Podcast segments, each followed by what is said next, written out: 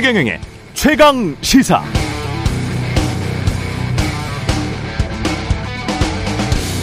네, 5년여 전 문재인 정부 김현미 장관이 취임했을 때 부동산 가격 앙등의 주범은 부동산 투기 세력, 부동산 투기 세력을 뿌리 뽑으면 부동산 가격 내린다라고 강조했습니다. 그래서 정부 부동산 정책이 부동산 투기 세력 척결처럼 보였습니다. 그러니까 대다수 한국 언론사들은 그걸 비웃으면서 아니다. 가장 중요한 것은 공급이다. 공급이 안 되니까 가격이 오르는 것이다. 이렇게 한결같이 주장했죠. 지나고 보니까 어떻습니까? 둘 다 조그마한 이유들, 원인들은 될 수 있겠습니다만은 결국 금리, 돈의 유동성에 따라 부동산 시장이 오르고 내린다는 사실. 그때 정부가 집값을 죄려면 결국 경기는 좀 포기하고 대출 상승률을 억제했어야 했다는 것. 지금은 파악하실 수 있을 겁니다. 윤석열 대통령이 이른바 문재인 케어를 비판하면서 과잉 진료가 건강보험 재정의 모든 원인처럼 주장하고 있습니다만 이건 마치 부동산 투기 세력이 부동산 앙등의 주범이다라고 하는 것과 비슷합니다. 올해 건보 진료비가 100조 원 정도 될 것 같은데요. 그중 과잉 진료 뿌리 뽑으면 과연 얼마나 절감할 수 있을까요? 절감은 하겠죠. 그러나 가장 큰 문제는 급격한 고령화, 생산 활동 인구 감소, 지역 가입자와 직장 가입자 사이의 형평성 등이 아닐까요? 구조적 문제를 내팽개치고 국민들 속아 넘어가기 좋은 허수아비 적을 만들어 놓고 그 그림자에 주먹질을 하면 실체가 바뀝니까? 정부가 정직하게 사안의 근본 문제, 다양한 원인을 다 설명해야 유권자들이 현명하게 판단할 수 있겠습니다. 그게 제대로 된 민주주의입니다. 네, 안녕하십니까. 12월 15일 세상에 이익이 되는 방송 최경련의 최강의사 출발합니다. 저는 KBS 최경련 기자고요. 최경련의 최강의사 유튜브에 검색하시면 실시간 방송 보실 수 있습니다. 문자 참여는 짧은 문자 50원, 기 문자 100원이 드는 샵9730 유튜브 무료 콩어플 이용 부탁드리고요. 오늘 최강시사 윤 정부의 윤석열 정부의 건강보험 개혁안에 대해서 민주당 고민정 의원 이야기 들어보고요. 국민의힘 당권 주자 중 한 분이죠. 윤상현 의원 만나보겠습니다.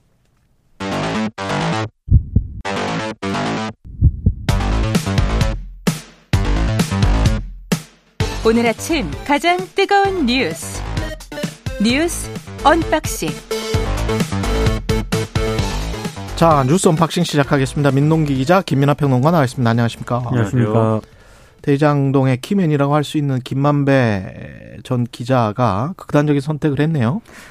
어, 어제 오후 경기도 수원 율전동 인근 도로에서요. 자신의 차량 안에서 극단적인 선택을 시도를 한 것으로 지금 알려졌습니다. 생명에는 지장이 없습니다. 현재 예. 생명에는 지장이 없는데요. 일단 자신의 주변 인사들이 검찰에 체포가 되고 변호사마저 압수수색을 당한 다음에 자신 때문에 여러 사람이 고통을 받고 있다. 이런 취지로 주변에 말을 했다고 하고요.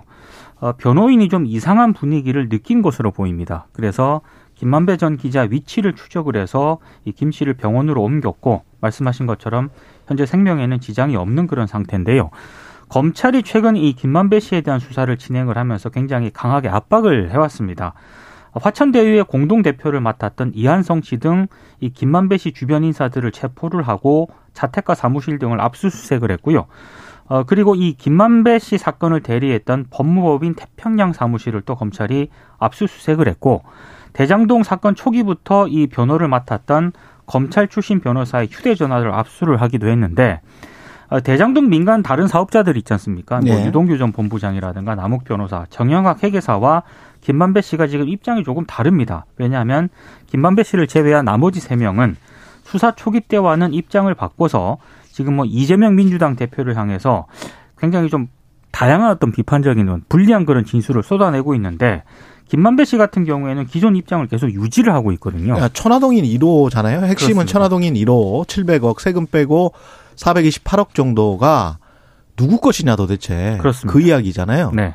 그 그것에서 남욱 변호사는 뭐라고 주장을 하는 겁니까? 김만배로부터 이게 이재명 측이라고 들었다. 네. 이렇게 지금 주장을 하는 것이고 김만배는 그거 내 거다.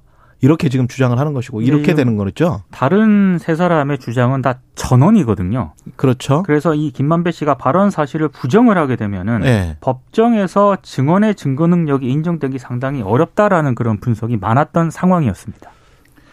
그러니까 이제 말씀하신 이제 그 구도는 음. 상당히 이제 진척이 많이 된 거죠. 재판이나 이런 걸 통해서 김만배 씨하고 나머지 이제 대장동 일당들 간에 이제 이해관계라든가 진술, 태도 이런 게 다 다른 상황이었는데 그런 상황에 왜 특별히 이런 최근에 이 선택을 한 거, 이 선택을 하려고 한 것이냐. 어, 그게 궁금해요. 그렇죠. 이 시점에. 그렇죠. 이걸 좀 예. 봐야 될 것 같은데.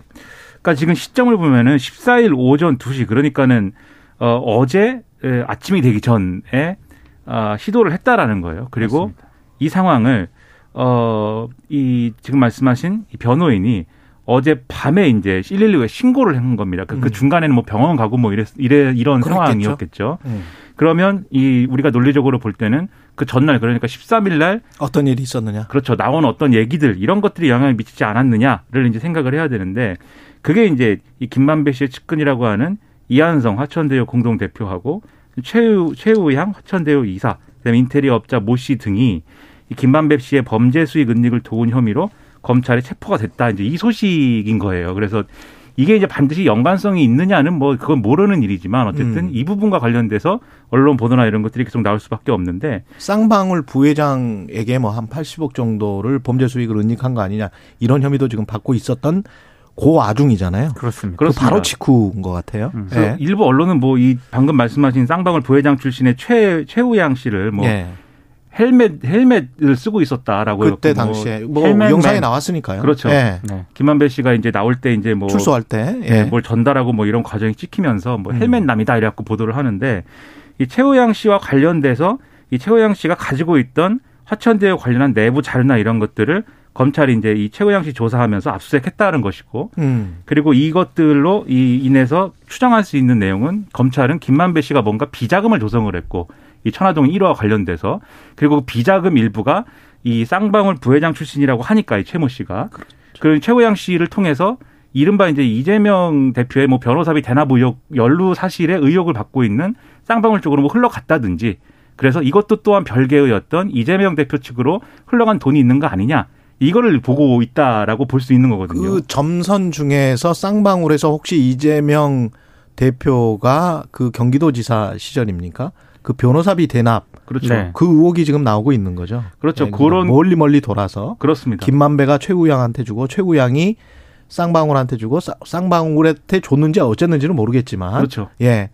고, 그게 이제 법무법인까지 관계돼서 그 법무법인을 또 압색을 하고 네. 예. 그리고 이제 지금 말씀드린 이한성 화천대유 공동대표의 경우에는 음. 김만배 씨 대학 후배인데 예. 이분이 또 이화영 경기도 그 평화부지사의 보좌관 출신이기도 합니다. 맞아요. 그러니까 이런 네. 연관관계가 있다 보니까 음. 김만배 씨 입장에서는 지금까지는 지금 쭉 말씀해 주신 대로 대장동 개발의 어떤 얼개라든가 그 수익을 가지고 이, 이 지금 어 쟁점이 돼 가지고 방어를 해 왔는데 이제는 이 문제까지 이제 거론이 될 수밖에 없는 상황이 된 거죠.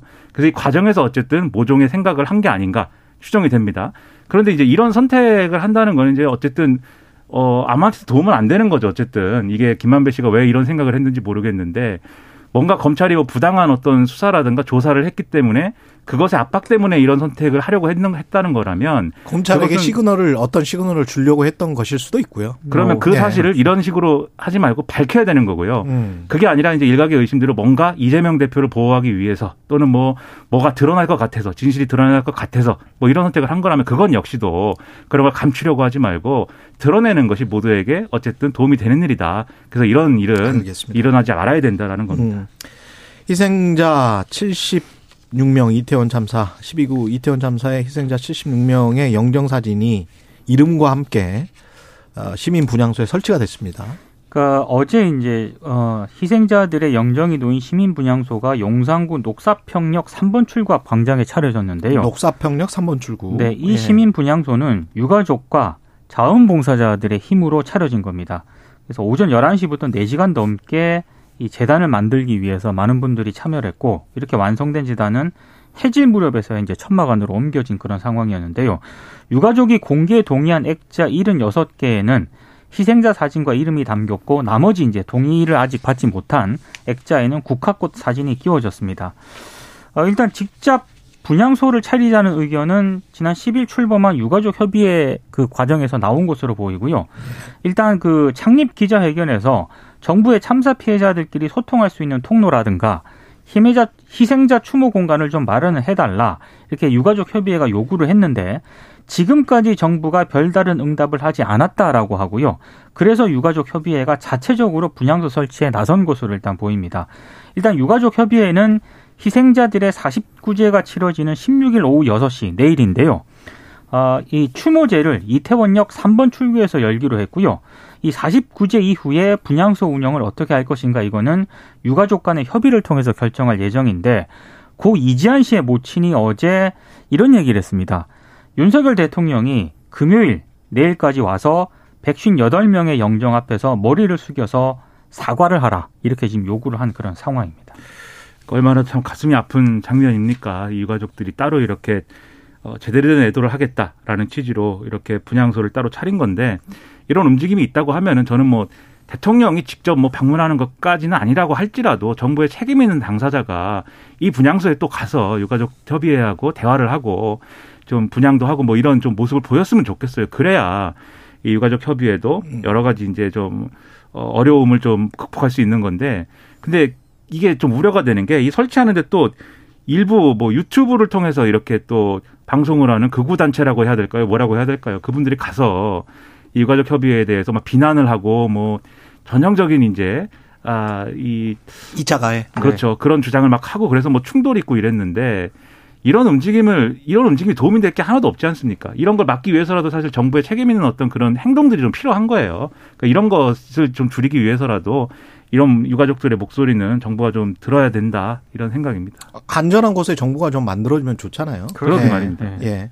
윤석열 대통령이 이진복 정무수석하고 강승규 시민사회 수석에게 훈장을 수여하려고 했다가 취소를 했다는데 이게 무슨 말이에요? 그러니까 이게 훈장을 수여하려는 게요. 음. 근정 훈장이거든요. 근정 훈장은 직무 공적이 뚜렷한 공무원에게 수여를 한다고 합니다. 직무 공적이 뚜렷한? 네. 근데 이제 갑자기 취소를 했습니다. 취소 배경에 대해서는 어, 대통령실 관계자 멘트는 이렇습니다. 매년 대통령 훈장 포장과 표창 등을 수여를 했고 그런 관례에 따라 준비를 했었다. 그런데 현 시점 여러 여건상 현 시점에서는 주지 않는 게 낫다는 판단에서 서운하지 않기로 결정을 했다. 이렇게 얘기를 했는데요.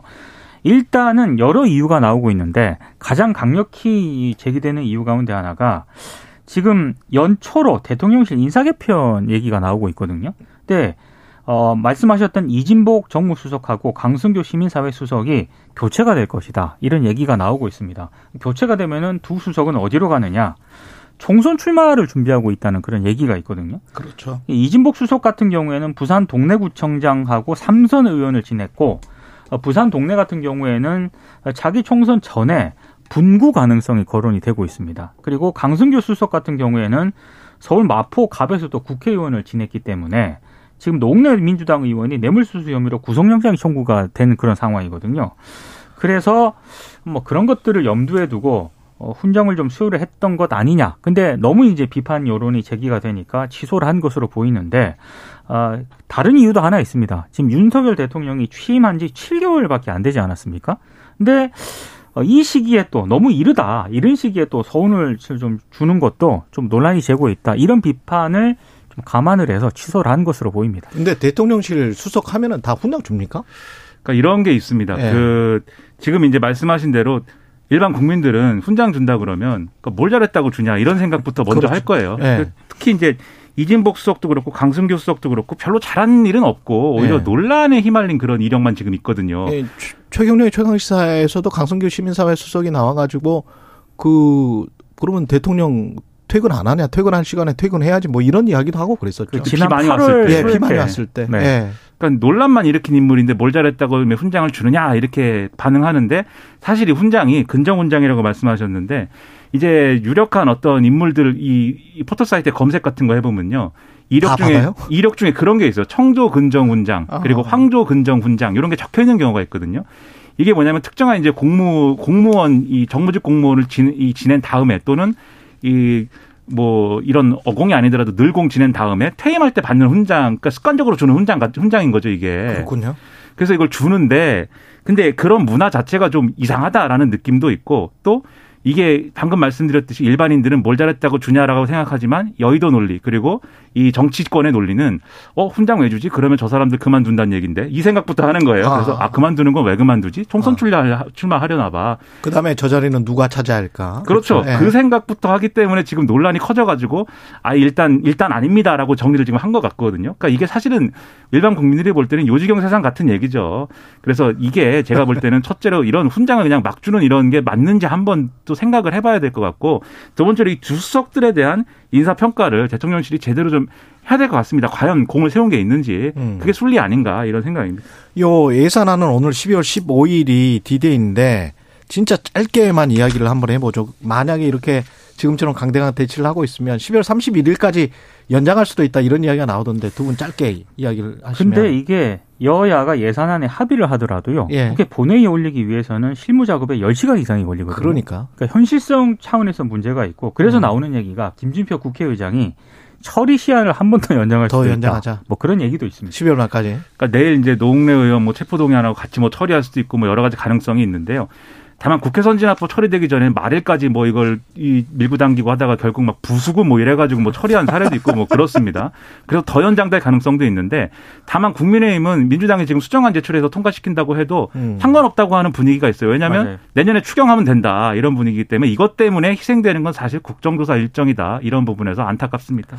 그리고 권성동 전 원내대표가 당대표에 나갈 것 같습니다. 어제 이제 최종 결심이 서면 공식적으로 발표하겠다라고 기자들에게 얘기를 했는데 사실 상 뭐 윤석열 정부 성공을 위해서 어떤 역할도 마다하지 않겠다라고 했기 때문에 나간다는 이야기 나간다는 그런 얘기고요. 이렇게 되면은 김기현 의원하고 결국에는 예, 당권 경쟁을 해야 되는 그런 상황이고요.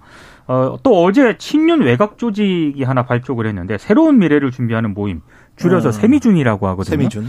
여기가 이제 만약에 어, 이른바 윤심이 특정 당권 주자에게 향하게 되면은 이 세미준이 조직 동원에 나설 수 있다 이런 전망도 있습니다. 그래서인지 음. 어제 발대식에 뭐 권성동 의원, 김기현 의원, 안철수 의원, 윤상현 의원, 나경원 전 의원 당권 주자들이 대거 참석을 했습니다. 그러니까 이 문제가 이 김기현 의원과의 이제 그러면 친윤계 대립구도 아니냐 이렇게 보시는데 사실 김기현 의원도 중요하지만 그 뒤에 누가 있느냐 이게 또 중요하거든요. 그러니까 양대 윤핵관 중 윤핵관은 장재원 권성동 두 의원이다라고 보는데 이른바 김장연대 이런 얘기 많이 하지 않았습니까? 김기현 장재원? 그렇죠. 네. 장재원 의원이 김기현 의원 편 아니야? 이런 의심이 있는데 권성동 의원이 내가 출마한다라고 하면 아 그러면 권성동 의원하고 장재원 의원하고 뭔가 윤핵관의 분화가 또 한 번 이제 보이는구나 이런 해석이 나오는 거거든요. 근데 그래서 결국은 이 친윤 후보군을 또 정리를 해야 될 테니까 거기에 정치적인 역량이 들어가야 될 거고 그게 만약에 정리가 안 되는 경우에는 비윤 후보한테 유리한 거 아니냐 결국 이게 이 이쪽에 여러 여러 명이 나오고 저쪽은 뭐 이 단일화가 된다거나 하면 뭐 이런 얘기까지 나오는데 그러다 보니까 그렇게 생각 안 해요. 그렇죠. 누구도 비윤이라고 생각하지 않고 다 친윤이라고 그렇죠. 말하시는 분들도 있고 친윤이 친윤이 없다. 어, 당에는 친윤이 없다. 이렇게 이야기를 하시는 분들도 있고 다 친윤이거나 친윤이 아니거나 비윤은 그렇죠. 없어요. 문제는 뭐냐면 네, 국민의 의원들에 따르면 비윤이 한 명은 있는 것 같아요. 이제 유승민 전 의원은 비윤 아. 닌가 싶은데 근데 그 그러네. 분을 제외하고 나머지 당권주자들은 네. 결국 간택을 받느냐 마느냐에서 이제 친윤이냐 비윤이냐 갈릴 수밖에 없는 거지 않습니까? 네. 근데 그렇게 될 경우에 좀 그런 게 우려가 된다라는 마음이 있으니까 또 지금 이제 이 여론조사하고 당심, 당심하고 민심을 10대 0으로 바꾸자. 그래서 당심 100%로 선출하자는 얘기까지 나오는 게 이제 이런 맥락 때문인 거거든요. 어제 권성동 의원도 당원 100%도 괜찮다. 이렇게 얘기를 했어요. 여당도 참 이런 경쟁을 하는 것이 맞는지 네. 좀 대한민국 어디로 가야 되느냐를 놓고 겨루는 게 맞지 않나 여러모로 의문입니다. 뉴스 unboxing 민동기 기자 김민아 평론가였습니다. 고맙습니다. 고맙습니다. KBS 라디오 최경련의 최강시사 듣고 계신 지금 시각 7시 39분입니다. 오늘 하루 이슈의 중심. 당신의 아침을 책임지는 직격 인터뷰. 여러분은 지금 KBS 일라디오 최경영의 최강 시사와 함께하고 계십니다. 네, 윤석열 대통령이 지난 정부의 건강보험 정책인 문재인 케어에 대해서 재정을 파탄시킨 포퓰리즘 정책이다. 강도 높게 비판을 했는데요. 고민정 더불어민주당 최고위원 어떻게 생각하는지 입장 들어보겠습니다. 안녕하세요. 네, 반갑습니다. 대통령이 문재인 케어의 폐기를 공식화하면서 지난 5년간 보장성 강화에 20조 원 넘게 쏟아부었지만 이게 의료 남용, 의료 남용, 건강보험 무임승차를 방치하면서 대다수 국민에게 부담이 전가되고 있다. 이렇게 비판을 했거든요. 어떻게 생각하세요? 어, 원인 진단도 제대로 못했고 거기에 대한 방법 도출도 제대로 하지 못한 결과로 보고요. 그저 이제 문재인 정부보다 잘했다는 평가를 받고 싶으신 것 같은데 어 그러려면 새로운 윤석열 표의 정책을 내놓으면 되는데 매번 보면 문재인 정부의 어떤 정책들을 이제 밟고 올라가겠다는 모습만 보이고 있습니다. 그래서 특히나 이 보장성 강화 문제는 어떤 정부에서도 어, 이 보장성을 강화하지 않겠다라고 한 정부가 없습니다. 오히려 국민들에게 각자 도생하라고 강요하는 꼴이거든요. 그래서 굉장히 좀 이상한 정부라는 생각이 드는데 심지어는 박근혜 정부 당시에도 중증 질환에 대해서는 100% 국가가 책임져야 된다. 또 3대 비급여는 개선해야 된다. 이런 주장들과 또 실제로 추진을 했던 바가 있습니다. 그리고 그, 예. 그 17년에 저희가 이 문케어를 시작하고 나서도 국민들 한 3년 정도 지나고 나서 조사를 해봤었는데요. 그 결과에 의해서도 국민의 94%가 긍정 반응을 보일 정도로 공감이 컸던 부분이거든요. 어떤 부분에서 어떤 역할을 했다고 보세요? 아무래도 국민들의 의료비 절감을 시켜준 것이죠. 음. 음, 그게 가장 큽니다. 그러니까 왜 아프면 집안 기둥뿌리가 흔들린다는 이야기를 우리가 왕왕 하잖아요. 네. 어, 뭐, 암 환자가 발생한다든지 그러면 감당해내기가 너무나 어려웠지만 실제로 문케어 이후에는 어, 가족 중에 암에 걸린 분이 계신 분들은 거기에 대한 체감을 굉장히 많이 얘기를 하셨습니다. 아, 국가가 해야 될 역할이라는 게 이런 거구나라는 말씀까지도 하셨었고요. 예. 근데 이제 불필요한 뭐 MRI 진단이랄지 뭐 과잉 진료가 있었다. 이거는 상당히 일리가 있어 보이는데 어떻게 생각하세요? 그러니까 그게 원인을 잘못 지적했다는 겁니다. 왜냐하면 예. 일단은 그 MRI 부분 같은 경우는 물론 이제 저희 문재인 정부 시절에도 어, 이제 비급여 항목에 건보가 적용되면서 또 다른 이제 비급여 진료가 늘어나는 이런 풍선 효과 등이 또 생겨나기도 했었거든요. 그래서 거기에 대한 이 보완책들을 계속 해 나갔었는데 설령 그렇다 하더라도 그 MRI 등에서 누수가 발생한다 하더라도 그 금액은 한 2천억 정도로 추산이 되고 있습니다. 즉 건보 재정이 전체가 한 100조 정도 되거든요. 그렇죠. 그 중에서 2천억 원이면 0.2% 수준에 불과합니다. 과연 이 정도를 수술해서 어, 전체 그, 이, 문, 그, 재정 파탄을 극복해낼 방안이라고 생각하는가. 아, 그리고 또 하나는, 재정이 그럼 정말 파탄인가도 좀 궁금하실 텐데요, 국민들께서도. 이게 보시면, 어, 2018년부터 20년까지는 계속 적자를 기록하다가 21년에는요, 2조 8천억 원 흑자로 돌아선 바가 있고요. 또 건보의 누적 적립금도 어, 17년에는 대략 한 20조 7천억 원에서 20년에는 17조 4천억까지 줄었지만 21년에는 20조 2,400억 원으로 오히려 늘어났습니다. 음. 도대체 뭘 재정 파탄이라고 말씀하시는지. 그래서 그, 근데 그때는 좀 일회성일 네. 수가 있는 게 우리가 2020년에 코로나가 됐고 21년에 사람들이 병원에를 좀 덜 가게 돼서 코로나 때문에 그래서 네네. 발생한 거 아니냐 뭐 이렇게 지금 의사들 추정하는 의사들도 많더라고요. 맞습니다. 예. 그런 부분을 아예 인정하지 않는다는 게 아닙니다. 음. 진짜 원인을 찾자는 겁니다. 어, MRI 때문에 건보 재정이 파탄이 났기 때문에 문케어를 다 폐기하겠다는 건 너무 어리석은 결정이라는 거죠. 오히려 지금 윤석열 정부가 해야 될 거는 전문가들과 함께 자리에 앉아서 이 건보 재정을 어떻게 탄탄하게 만들 것인가, 갉아먹는 진짜 주범은 무엇인가를 고민해야 되고 그래서 민주당에서도 계속 주장했던 게 공공의료기관 늘려야 된다. 의사와 간호사 수 증원해야 된다. 이런 이야기 계속했던 거 아닙니까? 돈은 재원은 민주당 생각은 뭐였어요? 어떤 것? 그 돈요. 건보료 아무래도 재정이 고령화가 네. 급격하게 되면서 생산활동 인구는 계속 감소하고 그러는데 어쩔 수가 없는 구조적인 게 있는데 뭔가를 정답이나 해결책을 내놓으려면 어떤 생각을 가져야 할까요?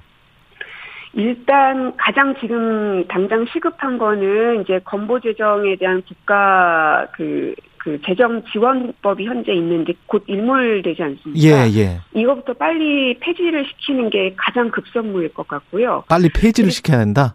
예. 예, 예. 왜냐하면 그래야지 재정 안전성이 확보되기 때문이죠. 예. 어, 그리고 이제 그 두 번째로는 말씀하신 대로 현재 사회 구조적인 문제가 발생한 겁니다. 고령화로 인해서. 음. 그러면 이 부분을 어떻게 만들 것인가. 사실은 MRI를 무조건 우리가 비판만 할 것이 아니라 어, 그 제도로 인해서 초기에 이 질병들을 진단하는 효과들도 분명히 있거든요. 예. 예, 질병이 심화되면 심화될수록 진료비는 더 급증할 수밖에 없기 때문입니다. 예. 그래서 어떻게 하면 조기에 국민들의 질병을 발견해낼 수 있는 건가? 그쪽에 오히려 재정을 더 넣어야 더 급속도로 늘어나는 것들을 줄여나갈 수 있겠죠. 지금 저 윤석열 정부가 주 52시간제도 폐기하고 뭐 이걸 연으로 바꾸고 뭐 학자들 이야기입니다만은 정부 안도 좀 비슷하게 나올 것 같고 노동 개혁을 한다고 하는데 어떻게 생각하세요? 아, 참, 예, 모든 게 지금 과거로 퇴행하겠다는 거여서 음. 좀, 뭐 계속 말씀드리지만 문재인 정부에서 좀 벗어나셨으면 좋겠다는 얘기 좀 다시 한번 드리고요. 이, 이 고용, 그 노동 시간 관련해서도 겨우 저희가 OECD 국가 가운데 2위였던 거를 5위까지 떨어뜨린 거거든요. 근데 이걸 다시 과거로 후퇴시키겠다는 의도가 뭔지 잘 모르겠습니다. 그리고 국민들의 상당수, 특히나 임금 노동자들의 상당수는 이 정책에 대한 이 긍정 평가들을 하고 계십니다. 결국은 우리 근로 노동자들이 사람답게 살자는 거잖아요. 일과 가정이 양립될 수 있는 그 사회적 기반을 마련해 주자는 겁니다.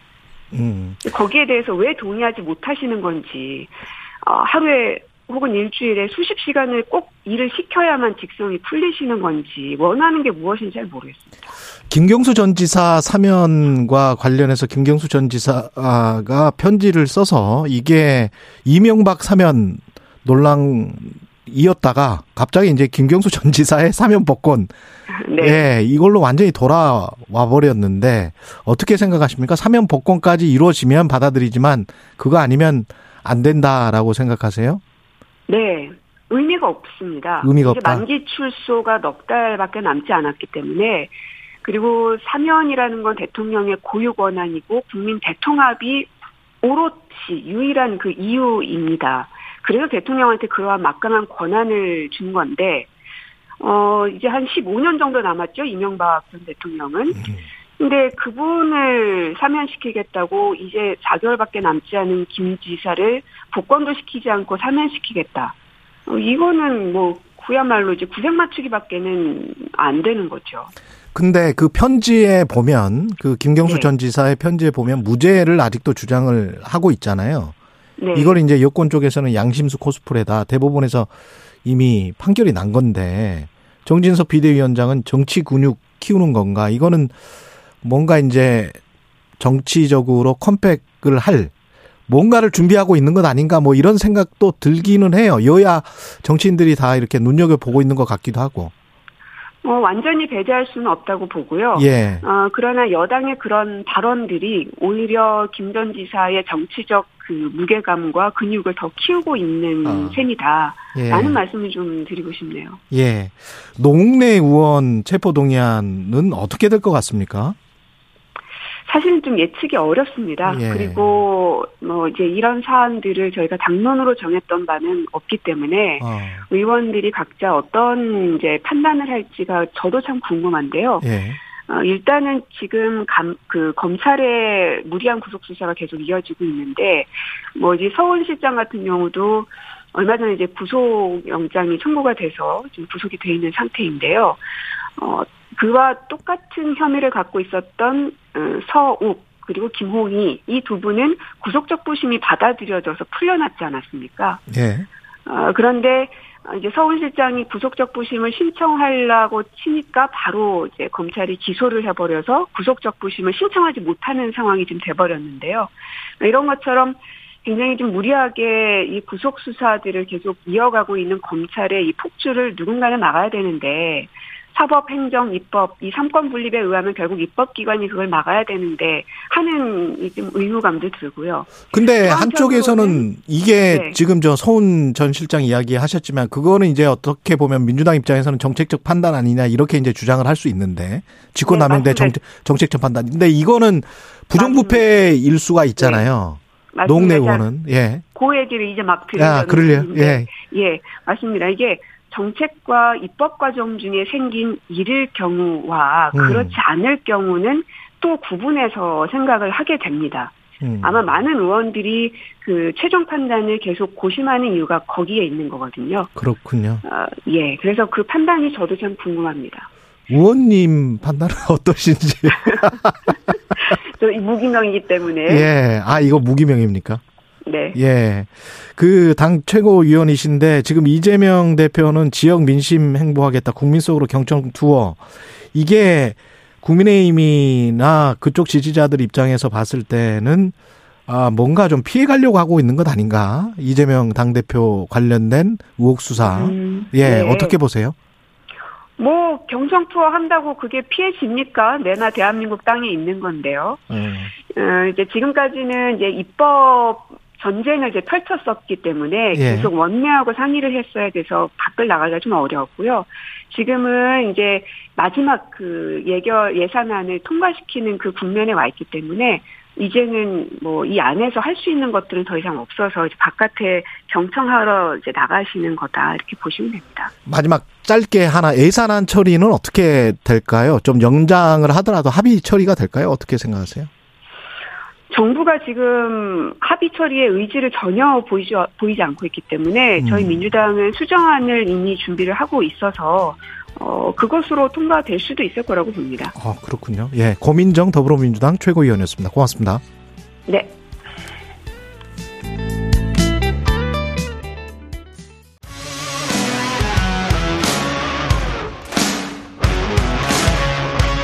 오늘 하루 이슈의 중심 최경영의 최강 시사 네, 국민의힘 전당대회 시계추가 빨라지고 있습니다. 전대 시기가 3월 초로 가닥이 잡힌 가운데 전대 룰을 둘러싸고 의견이 분분합니다. 당권 주자로 꼽히는 이분 의견은 어떤지 국민의힘 윤상현 의원 연결돼 있습니다. 안녕하세요. 예, 안녕하세요. 윤상현 의원입니다. 예, 외교통이시라서 외교 관련해서 IRA 법안 있지 않습니까? 예, 예. 예, 어떻게 전망을 하세요? 어, 일단 IRA 법안이 내년 1월 1일부터 시행이 됩니다. 그렇죠. 그래서 우리가 지난 8월인가요? IRA 법안이 통과된 다음에 예, 어떤 개정을 시키려고 노력을 했습니다. 음, 그래서 뭐 산업부 장관도 가고 미국에 갔죠. 예, 또 우리 여야 또 국회의원 또 통상 교섭본부장도 가서 이 법안의 문제점 한미 FTA 위배된다. 또 까테도 위반된다. 여러 가지 의견을 제시해서 개정해 달라. 또 미국의 민주당 상하 의원들이 개정안을 냈습니다. 그런데 이 개정의 가능성은 거의 없다. 라고 이제 판단을 내리고 있습니다. 법안을 개정할 가능성은 거의 없다. 그러면 어떻게 할 수 있나요, 우리가? 그래서 지금 미국 재무부에서 예, 지금 가이던스라고 해가지고 하위 규정을 만들고 있습니다. 예, 그래서 하위 규정에 아, 우리들의 요구를 이제 관철시키려고 노력하는 거죠. 예를 들어서 음. 우리가 1, 2차에 걸쳐서 의견서를 전달했습니다. 예. 예를 들어서 IRA 이제 이 뭐 시행, 세 공제 관련된 시행에 네. 대해서 뭐 3년을 유예를 해달라. 또 3년을 유예해달라. 예, 또 미국의 이 현대차 그룹에서는 이 조지아 주에 2025년까지 55 그렇죠. 원래 하, 예, 하기로 했어요. 예. 공장 만들고 있거든요. 예. 그냥 이런 2년만 기업들- 우리는 저 피해가면 되는 거잖아요, 지금. 예, 그래서 조지아주에 이제 현대차 그룹이 이제 그 전기차 공장을 지을 예정으로 투자액이 55억 불 하거든요. 이런 예. 기업에다 유예를 해달라. 아. 등등이 요구. 특히 이제 이 커머셜 비클이라고 해가지고 상용차라고 있습니다. 상용용 상용 상업용 전기차죠. 예, 예. 얘는 북미 조립 요건이 없습니다. 딱히. 아, 그래요? 그래서 IRA 법안 적용이 안 됩니다. 그래서 어. 트럭이나 뭐 이제 이 버스나 예. 이런 상업용 차량에 대해서 IRA 법안에 적용이 안 되는데 음. 이 상용 확대 해석해 렌트카, 리스카도 이제 넣자 음. 더 달라 이렇게 요구를 하는데 또 웨스트 버지니아 소속의 조 맨친 의원이라고 있습니다. 예, 예. 이 사람은 그- 그거 안 된다.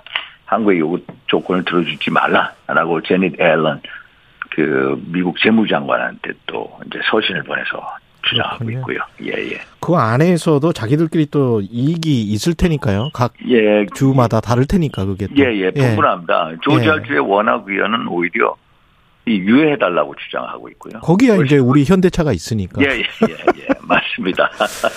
이 저 북핵 위협 관련해서는 어떻게 생각하세요? 지금 같은 이제 강대강 대치라고 해야 될까요? 이게 예, 어떤 진전된 그 돌파구 같은 게 뭐 새해에는 마련될 수 있겠습니까? 아, 돌파구는 마련하니까 솔직히 현실적으로 힘들겠습니다. 예, 이것도 이제 예. 뭐 우리가 뭐 중국 기댈 때는 중국밖에 없거든요. 예, 중국에 대해서 좀 건설적으로 또 적극적인 역할을 해달라라고 얘기를 합니다만 중국이 움직여줄 기미가 안 보입니다. 왜냐하면 이 중국이 북핵 문제에 대한 인식 자체가 다릅니다. 예, 이 북핵 문제를 어떻게 보냐면 북한과 미국과의 문제다. 그 북한의 핵 개발, 이 미사일 발사 시험하는 건 미국의 적대시 대북 정책 때문이고. 음, 그래서 미국이나 한국이나 북한의 안보 우려를 우선 고려해 달라. 지난 한국하고 우리 우리 대통령이 시진핑 주석 발리에서 만났지 않습니까? 예, 북한의 안보 우려, 또 시진핑 주석이 또 바이든 만나서도 북한의 안보 우려 이런 얘기를 합니다. 음, 그래서 이 미국의 이 어떤 대북 압박 정책에 문제가 있다라고 이렇게 주장하거든요. 근데 이게 잘못된 겁니다. 응? 잘못된 거. 예. 결국 이 중국이라는 나라는 핵확산 방지에 이제 책임 있는 안보리 상임이사국이잖아요. 그렇죠. 예. 근데 자기는 역할을 안 하고 북한 측만 주둔한다. 이게 가장 큰 문제다 라고 생각합니다. 예, 근데 우리가 뭐 또 중국을 견인할 수 있는 수단이 마땅한 거는 마땅하게 있는 거는 아닌 것 같고요. 아. 마땅한 수단은 없습니다. 결국 중국하고 지속적인 설득을 하는 수밖에 그렇군요. 없고요. 예, 제가 제가 보기에는 지난 정부의 어떤 대중국 정책에서 반면교사를 삼자라고 음. 얘기를 드리고 싶습니다. 왜냐하면은 우리 지난 정부에서는 중국에 대해서 대단히 이제 저자서 외교를 하지 않았습니까? 예, 그래서 이제 이 중국이 어떤 이 북핵 한반도 문제에서 적극적 역할을 하려고 해달라 했는데 그게 전혀 안 되고 오히려 사드 보복이나 당하지 않았습니까? 음. 응? 그래서 오히려 우리 윤석열 정부에서 원칙 있는 한중 관계 또 미국하고의 동맹 관계를 오히려 이제 이 적극적으로 목소리를 내야 된다. 지난 정부 같이 전략적인 모성 가지고만 안 되고 전략성 모성 탈피해서 미국과 한 목소리 내자. 그래서 한국의 이 전략적 입지가 있다는 걸 보여주자라는 겁니다. 음, 알겠습니다. 이 외교 예. 관련해서는 여기까지 듣고요. 예, 예. 전당대회 룰과 관련해서 최근 의원님이 뺄셈이 아닌 덧셈과 곧셈의 정치를 지향한다. 이게 무슨 뜻이시죠? 어, 저기 우리 당에 보면은 어떤 DNA, 당의 DNA가 뺄셈 정치 DNA가 있습니다. 저도 이제 뺄셈 정치 희생양이 있기 때문에 그렇습니다. 제가 뭐 박근혜 정부 때 친박 핵심이라고 이제 규정 짓고 뭐 당권 정지도 1년 저한테 내렸죠. 중당위원장도 박탈하지 않았습니까? 또 공천도 탈락시켰는데 이런 어떤 뺄셈 정치 DNA 때문에 엉터리 공천이 이루어지고 우리가 총선에 몰락하지 않았냐. 그래서 덧셈과 곱셈의 정치하자. 다른 생각을 가진 사람하고도 공존하자. 완전히 배제하고 징계하고 이런 정치를 하면 결국 우리를 파멸시킨다. 이런 얘기입니다. 지금도 뺄셈의 정치가 이루어지고 있다고 보십니까? 예를 들어서 지금 뺄셈 예. 정치라고 생각을 한다면 이준석 당대표 같은 인물이 생각이 나는데요. 유승민 전 예, 의원도 예. 생각이 나고. 예, 예. 예. 결국 이제 생각이 다른 분들이거든요. 예. 그런 분들하고 같이 공존하면서 화합하는 가운데 어, 당의 어떤 최대의 목표, 어? 또 최, 예를 들어서 당의 총선 승리 아닙니까? 내년 총선. 예. 그런 방향으로 가야 된다. 이렇게 어, 보고 있습니다. 그러면 이준석 카드도 미리 좀 당겨서 써야 된다. 이렇게 생각하세요? 이준석 카드 당연히 필요하면 총선 승리를 위해서 또 대통령 지지율 어, 이 상승을 위해서 쓰려면 써야죠. 음, 유승민 전 의원은 어떻게 생각하세요? 유승민 의원도 예. 같은 우리 내후년 총선 승리를 위한 음, 어떤 동업자 역할을 할 수 있게 조정을 해 나가야죠. 그게 바로 정치 아닙니까? 동업자. 예. 예. 근데 만약에 이제 당 대표로 출마를 하게 되면 또 강력한 예. 경쟁자가 될 수 있기 때문에 예. 물론 잘못된 것은 유, 예. 유승민 의원의 뭐 잘못된 것은 잘못 과감하게 지적을 해 주셔야죠. 예. 뭐가 지금 유승민 전 의원 같은 경우는 잘못 됐다고 보세요? 어, 유승민 의원 같은 경우는 어떤 대통령에 대한 여러 발언들 보면은요. 예. 좀 이게 감정에 너무 치우쳐 있다. 아, 정말로 어떤 동업자적인 확신이 안 든다는 게 이제 당원들의 얘기거든요. 아. 결국 총선 승리를 왜 했냐? 우리가 대한민국의 가치와 근간을 지키기 위한 거고, 대한민국을 지키기 위한 건데, 그런 면에 있어 같이 동참할 수 있는 방향을 강구해야 되지 않나, 이렇게 싶습니다. 당대표 룰, 경선 룰과 관련해서는 뭐 7대3이 원래 지금 현재 상황인데 점점 더 전주의 의원도 비대위원도 비슷한 이야기고 100% 이야기가 많이 나오고 있습니다, 이제. 9대 1에서 아, 넘어서. 이게 이제 비대위원 분들의 얘기일 수도 있, 습니다만 예. 현장에서 보면 당원들의 요구가 엄청 강합니다. 아, 당원들이요? 예, 당원분들의 이 현장에서의 요구. 요구가 100%입니까? 아, 심지어 뭐 100% 뽑자고 하는 분들도 많습니다. 9대 1은 당연하고? 예, 예. 아, 그렇군요. 예, 하여튼 이 돌아다녀 본 그걸 엄청 느낀 게 현실입니다. 의원님은 어떻게 생각하세요? 어, 근데 지금 우리가 7대 3 비율 아닙니까? 그렇죠. 이 룰이 제가 보니까 한 18년 동안 유지를 해왔어요. 그런데 민주당 같은 경우에 9대 1이었어요. 그런데 지난 대표 경선 때 보면 7.5 대 2.5였거든요. 아, 민심 비율이 25%예요. 예. 그래서 우리가 민당보다 민심 비율이 적어서 해야 되겠냐. 아, 민당이랑 민주당 말씀하시는 거죠? 예, 민주당입니다. 예. 예. 아, 이 너무 줄여가지고. 민, 예. 민주당입니다. 예, 예. 민주당이 예. 지난번에 이재명 대표 이제 경선에서 당선이 될 때 보니까 예. 75%대 25%였습니다. 아, 그랬군요. 예. 그래서 이게 당이 어떤 우리가 민주당보다 민심 비율이 적어서 되겠느냐. 음, 현재도 당심이 민심보다 두 배 이상이고 역, 또 역선택 방식 조항을 넣으면은 응? 음. 이 지금 룰 변경한 거에 대해서 신중해야 된다. 아. 음. 그러면 의원님은 70대 30이나 75대 25 정도가 적당하다. 이렇게 생각하시는 건가요? 어, 뭐 어떤 식이 적당하다 그건 없고요. 예. 사실 저 같은 경우에도 당심이 올라가면 훨씬 좋습니다. 아, 예. 당심 많으면 좋, 좋죠. 예, 그건 예. 저의 유불리 문제가 아니라 음. 당의 총선 승리를 위한 유불리를 따져야 된다. 아, 국민들한테 어떻게 후보들이 비춰줄 여러 가지 것인가? 얘기를 합니다. 뭐가 어떻다, 예. 뭐가 어떻다 얘기하면 전부 다 다 자기들이 유리한 주장을 하는 거고요. 음. 솔직히 저 같은 경우도 개인적으로 9대1 하는 게 훨씬 좋습니다. 100%. 그러나 저 개인의 유불리 따지는 문제가 아니라 당의 유불리. 정말 총선 승리를 위해서 우리가 음. 어떤 스탠스를 갖는 게 좋으냐. 예. 정말로 이 불리한 안을 주장하는 건 저 윤상현 뿐이다. 예. 정부 총선 승리. 이런 각도에서 생각하자. 그건 뭐 전주의 비대위원이랑 비슷한 생각이신 것 같은데 당 대표의 역할은 결국은 총선을 위한 감독을 뽑는 거다. 대선 후보 뽑는 게 아니다. 뭐 이렇게 이야기를 하더라고요. 아, 지금 당 대표 말씀하신 예, 것 아니, 같은데, 예, 이번에 당 대표. 이번에 당대표, 물론 이제 그, 뭐, 당원 당그 개정 작업이 있어야 될 겁니다. 예, 이게, 거기서 뭐, 어, 현재 7대 3으로 하는지, 그게 8대 2로 되는지, 음. 이거는 차차 논의해야 될 거로 봅니다. 지금 저 윤심 이야기 많이 하잖아요. 예, 예. 근데 이, 그- 이- 이렇게 막 윤심을 강조하고 이러는 게 당에 좋습니까? 국민의힘에 어떻게 생각하세요? 말이 안 되죠. 말이 안. 윤심팔이 하는 사람들 문제가 많죠.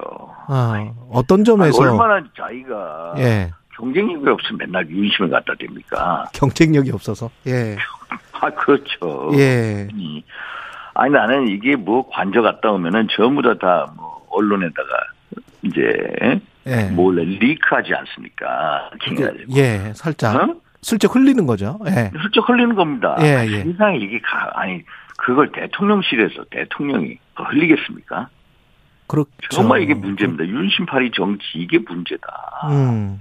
아니 자기 스스로 자, 자각 능력을 결, 어? 갖추려고 노력해야지 대통령 갖다 붙이고 대통령 연기하고 이런 정치는 해서 안 된다. 지양해야 된다. 왜 대통령한테 부담 드냐 이거예요. 음. 어? 근데 개, 윤심팔이 정치 정말로 문제 있습니다. 개인적으로는 윤석열 의원님도 윤석열 대통령이랑 가까운 사이는 아니세요? 가까운 사이로 제가 알고 예, 예, 예. 예. 아, 가깝습니다. 예. 정말. 근데 이제 그거를 지나치게 사람들에게 막 가깝다 이렇게 보이는 거는 아유, 오히려 저는요, 자제합니다. 예. 아, 제가 당 대표 경선에 나간다. 대통령하고 만나서. 예. 아, 이거를 자꾸 얘기하고 또 그것을 언론에다 누출시키고. 예. 이거는 대통령한테 부담 드리는 거예요.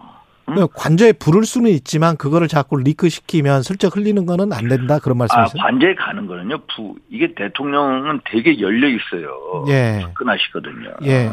통이 크세요. 그래서, 아, 한번 뵙겠습니다만, 아, 빨리 와라. 이런 스타일이에요. 음. 제가 대통령하고 전화해서 뭐 여러 얘기하죠. 야, 빨리 와. 이런 스타일이에요. 근데 아. 갔다 온 걸 가지고, 그걸 대통령이, 아니, 리크하겠습니까?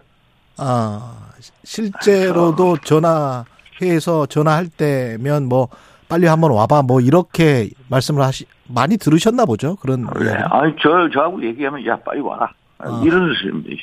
예. 아니, 대통령 정말 이 화통하시거든요. 예. 그당 대표가 나중에 대통령실과의 관계를 어떻게 설정해야 될까요? 아, 앞으로 당 대표가요. 예, 예.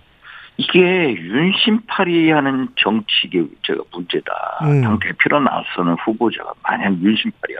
정말 당 대표가 됐을 때 맨날 윤심팔이 할 겁니까? 아, 당 대표라는 사람이 맨날 맹목적으로 대통령 마음에 추정하면 어떤 결과가 이루어지겠습니까? 음. 당 대표는 어떤 대통령실하고 어떤 유기적인 협력 관계가 돼야 됩니다.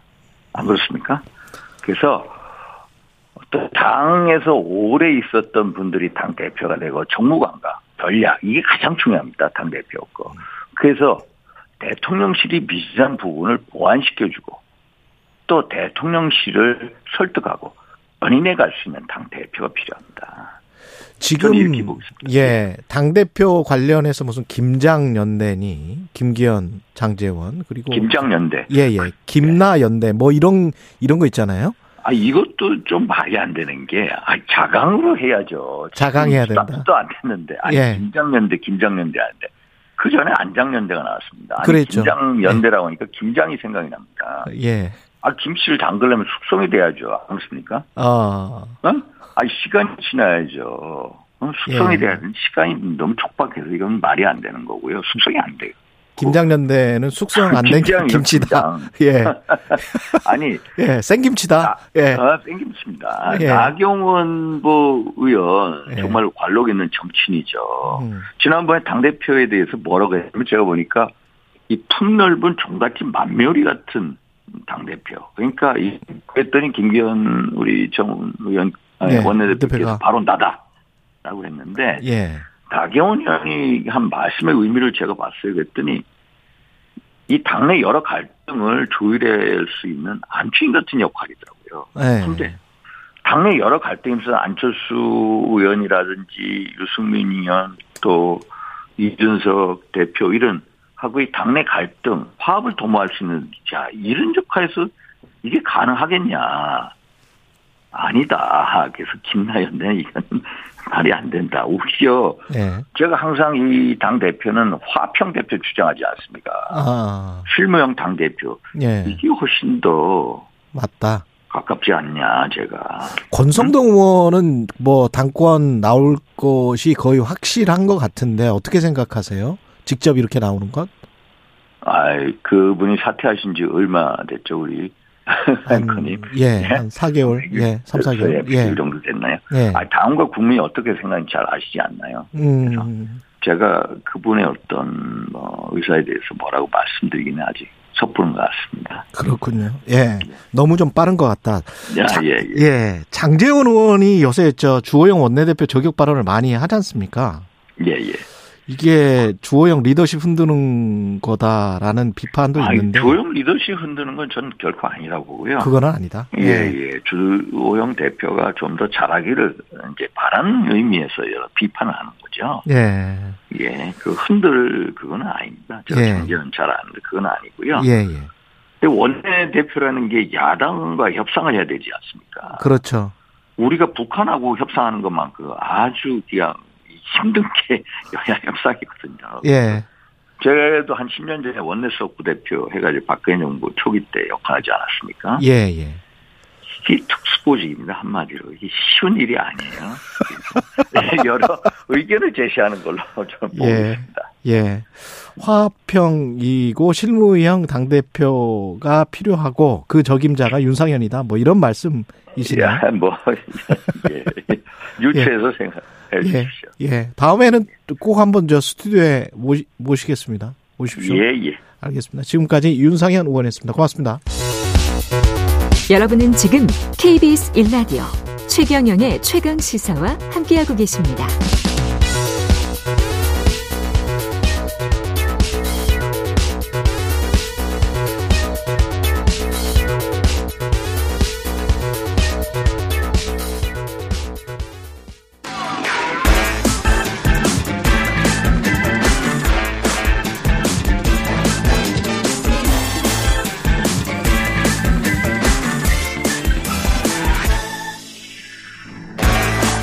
네, 최경영의 최강 시사 한 번 더 뉴스 시간입니다. 오늘은 최영창 기자와 함께하겠습니다. 안녕하십니까? 안녕하세요. 예, 전장현 시위를 했는데 삼각지역을 지하철 공사 그냥 무정차 통과시킨 거예요. 네, 한 차례 어제 이루어졌고요. 예.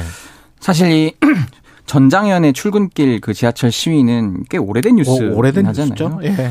근데 이제 어제 시위를 펼치자 서울교통공사가 본보기성으로 이 4호선과 6호선 환승역인 그 삼각 지역을 이 무종차 통과를 한 건데요. 어제 그 오전 8시 50분쯤에 4호선 당고개 방면으로 가는 열차를 삼각 지역에서 무정차를 했습니다. 이 서울교통공사는 이렇게 얘기합니다. 오전 8시 44분에 삼각지역에서 시위를 하던 이 전장현 회원들이 지하철 출입문 사이에 휠체어를 놓고 문이 닫히지 않게 했다. 뭐 사다리를 들고 왔다. 뭐 이런 식으로 열차 지연 행위를 해서 예. 무정차를 한 거다. 이렇게 밝혔습니다. 이게 어제 오늘 일이 아닌데 서울교통공사가 이렇게까지 한 거는 처음 아니에요? 맞습니다. 이게 지금 사실 시위가 작년 12월부터 이어져서 이제 만 1년이 됐거든요. 그렇죠. 네, 지금 작년 12월에 세계 장애인의 날부터 시작한 이 탑승 시위인데 이 전, 전장현이 지금 이제 막판 피크를 하는 이유가 지금 아직 예산안이 국회에서 통과가 안 됐잖아요. 아. 그 문제 때문이에요. 결국 내년도 예. 예산안에 우리 장애인 이동권 보장과 이 장애인 관련 예산을 좀 많이 확대를 해달라 이런 요구를 하고 있는데요. 장애인 예산이 지금 그동안 OECD 꼴찌 수준이라서 음. 좀 이런 1년 동안 시위와 그런 게 있었는데 또 그러면 이게 경찰까지 나서가지고 막 진압을 반복하다 보니까 그 와중에 어쨌든 지하철은 교통공사가 관할을 하잖아요. 예. 이 무정차 통과라는 초강수를 꺼내 들었는데 첫날이었던 그저께는 일단은 그 없이 지나갔어요. 예. 그런데 어제 결국은 한 차례 무정차가 발생을 한 겁니다. 그러니까 어제 사실 오전 8시부터 시위가 있었는데 삼각 지역 1-1번 플랫폼 그리고 2-1번 출입구 사이에서 이 조를 나눠서 탑승을 하기 시작했거든요. 근데 이제 휠체어를 탄 회원들이 선발대로 먼저 타기로 했지만은 이 공사 직원들이 전장에는 이 사다리 반입을 막았어요. 어. 그러니까 이제 어, 회원들이 출입문에 휠체어를 세운 채 저항하면서 열차 운행이 7분이 지연이 된 거예요. 근데 이를 이유로 이 신용산역에서 숙대 입구 방향으로 가던 이 열차를 무정차 통과시킨 겁니다. 그 시민들은 뭐 불편해 하겠지만 뭐 어떻게 해야 될까요? 그 오히려 이렇게 막아버리면 장애인 혐오를 부추길 수도 있을 것 같은데. 그렇습니다. 이게 예. 지금 뭐 사실 그동안에 전장현 시위로 인해서 그 주변에 이제 출퇴근을 하던 분들이 좀 몸살을 앓기도 그렇죠. 했고 예. 그거는. 불만도 있었는데 예. 다만 지금 그 교통공사도 어쨌든 공공기관 아니겠습니까? 그렇죠. 근데 이런 식으로 대응을 해버리면은 그 현장에서 삼각 지역에서 내려야 할 시민들도 있었대요. 그렇겠죠. 네, 그런데 당연히. 이게 지금 무정차 통과가 갑자기 전, 한, 한 정거장에서, 정거장 전에서 통- 통보만 하고 해버리니까 나 당신들 때문에 지각했다 이러는데 그렇지. 교통공사를 원망하기도 하다가 이 화살이 또 전장현 쪽으로 간다는 거예요. 결국은 지금, 네. 또 그렇게 될. 네, 그래서 지금 전장현 대표 말은 이 무정, 무, 무정차 결정 자체가 굉장히 무책임하고 시민과 장애인을 갈라치기 하는 형태다. 그러네요. 그리고 내가 지금 시민들에게 듣기 민망할 정도의 인간적 모욕까지 들었다 이렇게 호소를 했거든요. 예. 그러니까 지금 뭐저 교통사는 사실 근데 이를 대비해서 뭐 숙대 입구역이나 신용산역에 셔틀버스까지 배치했다고는 하지만은 음. 그걸로 충분하지 않거든요 출근길 시간에는. 그렇죠. 예. 어쨌든 그런 이런 이를 일부러 약간 더 오히려 장애인을 혐오하려는 것 아니었냐 이런 지금 해석들이 나오는 상태고요. 음. 어 그래서 결국 뭐 공사 측이 이를 노린 것 같다 뭐 이런 시각도 있습니다. 그런데 이제 이게 실 지금 또 그런 말도 있어요. 이 무정차나 이런 거는 사실 굉장히 뭐 대규모 집회나 뭐 그런 시위 때 어, 위험을 방지하고자 하는 그렇죠. 행위잖아요. 그 이태원 참사 때 사실은 그 비슷한 역에서 네. 그 무정차 통과를 시켰었어야 되는데 맞아요. 그때는 제대로 대응도 안 못. 해놓고 그래서 지금 정의당 장혜영 같은 경우는 그런 얘기를 바로 꼬집었습니다. 예. 이태원 참사 때 무정차를 했어야지 왜 장애인 시위에 대한 탄압을 하느냐고 그걸 하느냐 이런 식으로 지금 공사 측의 결정에 못마땅해 하는 그 여론도 적지 않습니다. 서울 교통공사라는 게 결국은 교통 서비스를 제공하는 것인데 네. 특정한 사람들이 타기가 힘들어서 그거를 물론 예산안이나 이렇게 해서 어떤 엘리베이터가 설치가 안 된 역에서 지금 시위를 하는 거잖아요. 예, 예. 그러면 글쎄요. 그 교통공사의 사장님이 발상을 좀 바꿔서 그분들을 어떻게든 빨리 태우고 시민들도 불편을 최소화하고 그분들의 그 어떤 말씀 장애인들의 어떤 시- 집회 시위 그 효과는 사람들한테 보여주는 거니까요. 예, 예. 그것도 그대로 그냥 허락하고 그랬으면 어땠을까 그런 생각도 듭니다. 네. 그 오늘과 내일도 지금 계속 시위가 계속 될 것 같네요. 맞습니다. 예. 지금 아직 예산안이 통과가 되고 있지 않기 때문에 음. 계속 그 반영될 때까지 하겠다는 거고 사실 국회 보건복지위원회에서는 상임위 자체 안으로는 이미 그 많은 예산이 반영이 됐어요. 예. 하지만 지금 예산안이 뭐 아시겠지만은 소위 말하는 소소위라고 그렇죠. 해서 상임 그 원내대표들끼리 간의 그 담합으로 지금 이 바뀌었기 때문에 예. 이게 실제 예산안이 딱 올라갔을 때 이게 반영될지? 않을지는 아무도 모른다는 얘기예요. 그러네요. 좀 많이 우려를 하고 있어서 뭐 음. 주호영 국민의힘 원내대표가 노력을 하겠다 이런 답변은 했기 때문에 어떻게 될지는 좀 지켜봐야 할 것 같습니다. 예. 그리고 월드컵 결승이 프랑스와 아르헨티나 네. 가장 그 바라던 매치 아닙니까? 가장 바라던 시합 아니에요, 이게? 과거엔 사실 예. 그 프랑스 대 그 브라질이 될 줄 알았는데 그렇죠. 일찍 떨어진 바람에 예. 결국은 그 자리를 지금 아르헨티나가 차지해서 남미 대 그 유럽 강호들의 맞대결이 됐습니다. 그 메시 대 음바페를 보는 맛도 재밌을 것 같아요. 지금. 사실 두 선수가 예. 같은 팀이에요. 아 그렇습니까? 네, 파리 생제르맹에서 사실 아. 이 경기는 파리 생제르맹 매치입니다. 아 그렇습니까? 팀에서는 좌. 좌메시 우 음바페거든요. 아 네, 가운데 네이마르가 있고 그 지금 뭐 지구촌 최고의 그 클럽을 만- 완성했는데 파리 생제르맹 엄청나구나. 네. 그 가운데 네이, 네이마르가 있어요? 네, 가운데는 또 네이마르입니다. 야, 그럼 프랑스, 아르헨티나, 브라질의 공격수가 거기에 다 있는 거네. 맞습니다. 지금 근데 사실 이게 또 구황제냐 신황제냐 이렇게 또 그렇지. 바라볼 수 있거든요. 예. 지금 소위 말하는 구황제는 이 축구의 메시죠. 신이라고 불렸던 메시고 신황제는 또 신성 음바페인데 그렇죠. 어, 소속팀에서는 사실 음바페 선수가 지금 리그에서 득점 1위로 가장 앞서가 있고 메시는 네. 좀 그거보단 처지는데 지금 메시는 또 이 last dance라고 그렇죠. 해서 지금 아무래도 월드컵- 저는 메시가 이겼으면 좋겠어요. 근데 그렇게 바라는 분들이 많아요. 저도 지금 이축전 축구 예. 기자들 단톡 단체 예. 대화방에서 예. 아 프랑스가 이길 것 같긴 하지만은 그래, 그래도 맞아요. 메시가 한번 우승을 했으면 좋겠다. 또 음바페가 너무 잘해. 너무 잘하죠. 예. 그러니까 메시가 이겼으면 좋겠어요. 아, 4년 전에 사실 프랑스는 이미 우승을 했고 예. 이미 그 최고 전력이어서 앞으로 탄탄할 거예요. 젊잖아. 음바페는 젊잖아. 그거 좀 봐줘라. 그 참고로 지금 메시도 다섯 골, 예. 음바페도 다섯 골이어서 그쵸. 득점도 공동 1위거든요 이번 예. 월드컵. 그래서 이 결승전이 정말 창과 창의 끝장 승부다. 또 이런 평- 평가도 나옵니다. 재밌겠네요. 예. 최영창 기자였습니다. 고맙습니다. 감사합니다. KBS 1라디오 최경련의 최강사 2부는 여기까지입니다.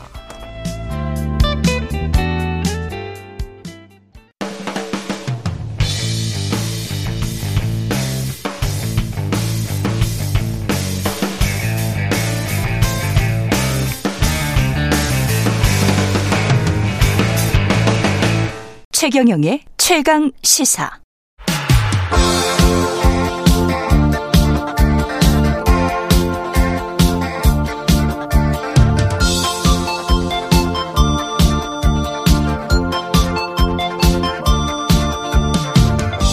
네, 김수철 형님의 젊은 그대가 나오고 있네요. 예. 젊은 의원분들이 오늘 나와 계십니다. 예. 이상민 행안부 장관 해임 건의안, 이태원 참사 국정조사 예산안. 이게 뭐 다 연결돼 있는 무슨 정쟁의 무한 루프처럼 계속 돌고 있습니다. 벗어날 방법이 없을지 여야 젊은 의원님들 모셨습니다. 국민의힘 김병욱 의원 나오셨고요. 안녕하십니까? 네, 안녕하세요. 예, 민주당- 김병욱입니다. 예, 민주당 전영기 의원 나오셨습니다. 네, 안녕하십니까? 반갑습니다. 더불어민주당 전용기 의원입니다. 예.